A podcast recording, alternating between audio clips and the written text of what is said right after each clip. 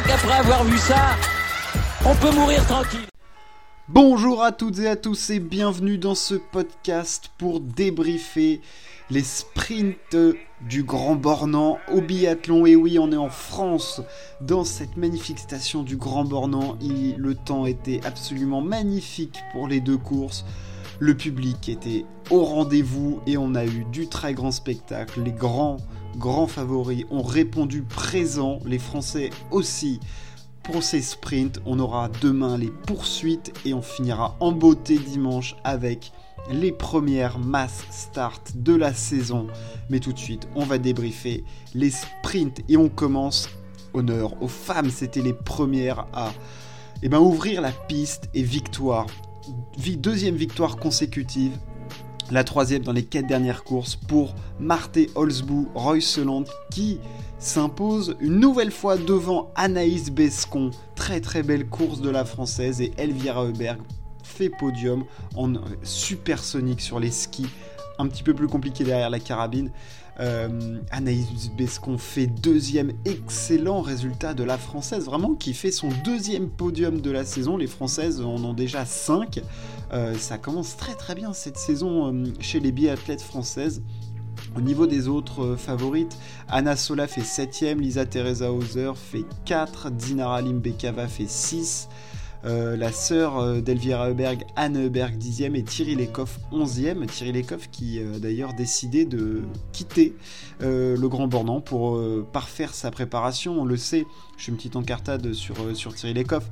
On le sait, la Norvégienne c'est pas qu'elle a tendance à se décourager, mais quand ça se complexifie, qu'elle sent que les choses ne tournent pas comme il faut, elle peut lâcher et là elle lâche. Alors voilà, elle a deux objectifs. Elle vise évidemment les JO, donc là elle va refaire, je pense, un bloc de préparation et revenir de plus belle. Je me fais pas trop de soucis pour elle, même si le début de saison est franchement pas génial. Sur les skis, c'était pas au fou. Derrière la carabine, c'était pas ça non plus. Tout le contraire de Marthe Holzbourg-Oyseland qui, ça y est, on la sentait venir depuis le début de saison. Clairement, là, elle s'affirme comme la grande favorite pour le gros globe et le titre de meilleur biathlète du monde. Euh, sur les skis, ça va très vite. Derrière la carabine, c'est très solide. En fait, Marthe Holzbou, c'est extrêmement solide. Franchement, elle est impressionnante parce que putain, elle rate, elle rate rien quoi. Enfin, c'est euh, très fort ce que fait Marthe Holzbou en ce moment. Euh, c'est la plus, disons que c'est la plus régulière des biathlètes. Hein. Quand je compare parfois Nassola, elle peut avoir des trous au tir. Euh, Dinara Limbekava, elle peut passer un petit peu à côté. Lisa Teresa Hauser sur les skis, elle n'est malheureusement pas assez forte, bien que derrière la carabine, ce soit extrêmement costaud. Et, euh, et Elvira Heuberg, bien sûr, il faut, qu'elle apprenne à viser les cibles. Mais franchement, Marthe Holzbou, très forte. Victoire, sa troisième de la saison, 5 podiums. Enfin, je veux dire, il n'y a pas de débat. C'est elle la meilleure depuis le début de saison. Et elle a 61 points d'avance maintenant sur euh, Dinara Limbekava. Il y a déjà une victoire d'écart. C'est énorme. C'est absolument énorme. Euh, là, elle vient de marcher sur la concurrence. Elle s'élancera donc première de la poursuite avec 15 secondes d'avance pour euh, Anaïs Bescon et Elvira Heuberg. Euh, c'est très fort ce que fait Marthe Holzbou et, honnêtement, euh, bon, sauf si Elvira Heuberg fait une course monstrueuse sur les skis, ce qu'elle fera, mais je veux dire, il faut que derrière la carabine, elle s'applique plus. Alors je dis ça derrière mon micro, évidemment, c'est simple, mais il faut que, voilà, le, gap pour Elvira Heuberg, il est là, sur les, sur les skis, elle est monstrueuse, par contre, oui, derrière la carabine, elle est un petit peu plus défaillante. Et puis les autres euh, biathlètes doivent quand même regarder ça avec attention parce que le jour où Elvira Heuberg installe un tir fiable, je pense notamment, on l'a vu l'année dernière avec Thierry Lekov, bah tu peux rien faire. Thierry Lekov sur la piste, elle avait une balle de marge sur les sprints et bah tu, tu, pouvais rien faire parce qu'elle tirait trop bien. Donc euh, c'est euh, voilà, c'est ça qui est à parfaire. Mais voilà, Marthe Holzbou, c'est le meilleur package, en tout cas ski tire depuis le début de saison, sans aucun doute. On a attendu trois courses en gros pour voir euh, vraiment qui allait être la leader cette saison chez les femmes et c'est Marthe Holzbou qui, depuis sa victoire sur la poursuite, enchaîne les excellentes courses. Sur les quatre dernières courses, elle fait trois victoires, une troisième place. Rien à dire. Voilà, elle est au-dessus du lot et on va voir comment elle va pouvoir confirmer ça sur, euh, sur la poursuite parce que, comment dire, 15 euh, secondes d'avance du coup sur Bescon et Heuberg qui vont skier ensemble et après on aura un autre groupe avec, avec euh, Hauser et Eretsova et après euh, ça va s'élancer ensemble, hein. ça va partir en tout paquet là. Alim Bekava, Anna Sola, Lynn Persson, Eder, Eberg, euh, Magnusson, Simon, tout ça, ça va se regrouper. Euh, Anaïs Chevalier-Boucher est plus loin, 25e. Un petit coup, de, petit coup de moins bien pour Anaïs. Donc non, il y, a du, y a du très très solide, mais Martelsboom me semble extrêmement bien lancé. On va continuer à parler des Norvégiens parce que on va débriefer le sprint homme et débriefer la première victoire de Johannes Beu. Ça le triple tenant du titre du Gros Globe lance sa saison en s'imposant devant Edouard Latipov et un espoir, enfin c'est plus qu'un espoir, euh, un espoir norvégien, Philippe Andersen, très fort sur les skis et sur la carabine. C'est une, euh, voilà, il est très fort en IBU Cup maintenant, on le voit depuis plusieurs saisons, on le voit poindre le bout de son nez, et là, là il vient marquer euh, au fer rouge son nom sur le monde du biathlon, notre ami Philippe Andersen. Mais parlons du Johannes Beu. Il avait ah, bah, le début de saison laissé à désirer quand même. Hein. Il était 7ème mondial, je crois bien, avant cette course. Euh, sur les skis, c'était pas du niveau du Johannes. Derrière la carabine, ça laissait à désirer. On le voyait pas trop. On savait pas trop à quoi s'attendre de la part de Johannes Beu. Et franchement, je, voilà, je, me disais, bon, ça peut être ouvert, il faut que les autres en profitent sur ce début de saison. On voit Samuelson qui se régale, on voit Emilien Jacquelin faire des excellentes courses. On a vu Vettel Christiansen être euh, leader euh, la semaine dernière. Quentin Fillon-Maillet a profité pour gagner une petite course.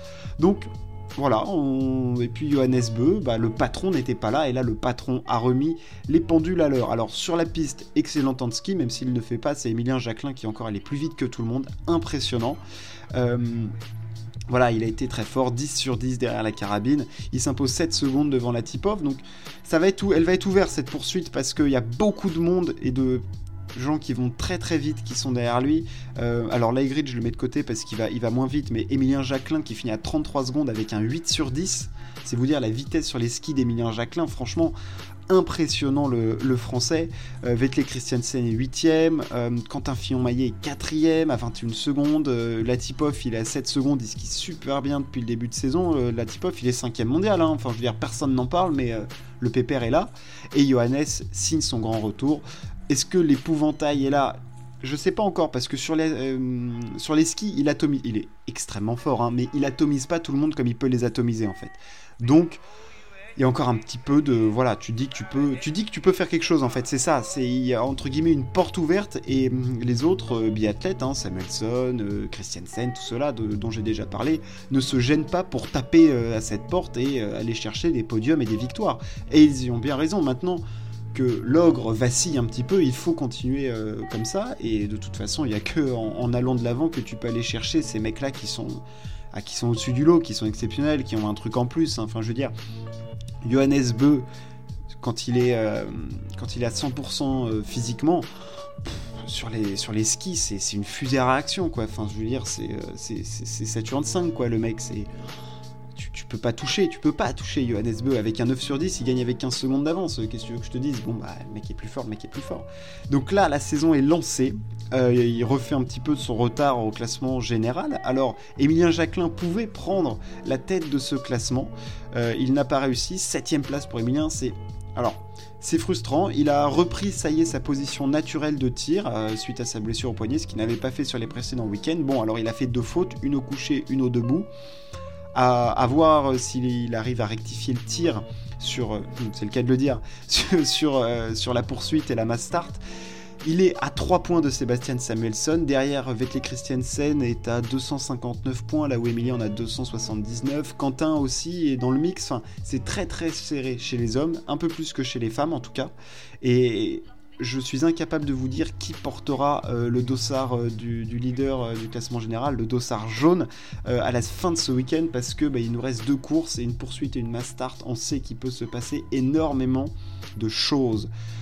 En tout cas, ça m'a fait plaisir de revoir Johannes à ce niveau-là, ça y est, bah moi je enfin sais pas que je l'avais un petit peu perdu, mais j'avais des doutes. Je me suis dit, est-ce qu'il nous fait pas une tirer les coffres Qu'est-ce qui, se, qu'est-ce qui se passe chez Johannes Qu'est-ce qui va pas, pour que ça, euh, ce début de saison soit entre guillemets si moyen Alors euh, bon, l'avantage pour lui, c'est qu'il n'a pas pris un retard monstre euh, au niveau du, gros globe ou des globes des spécialités. Hein, là-dessus, de toute façon, je me fais pas trop de soucis pour lui. Hein. je pense que tout allait se mettre en route. voilà, je pense qu'il a décalé un petit peu son pic de forme pour vraiment avoir un pic au JO. voilà, on sait, beaucoup d'athlètes organisent leur saison et leur préparation en fonction des grands événements. Et, Johannes ne déroge pas à la règle. Voilà pour le débrief de ces, ces sprints. Demain, les poursuites. Dimanche, les mass start. Entre temps, je débrieferai d'autres choses. Ciao, à plus.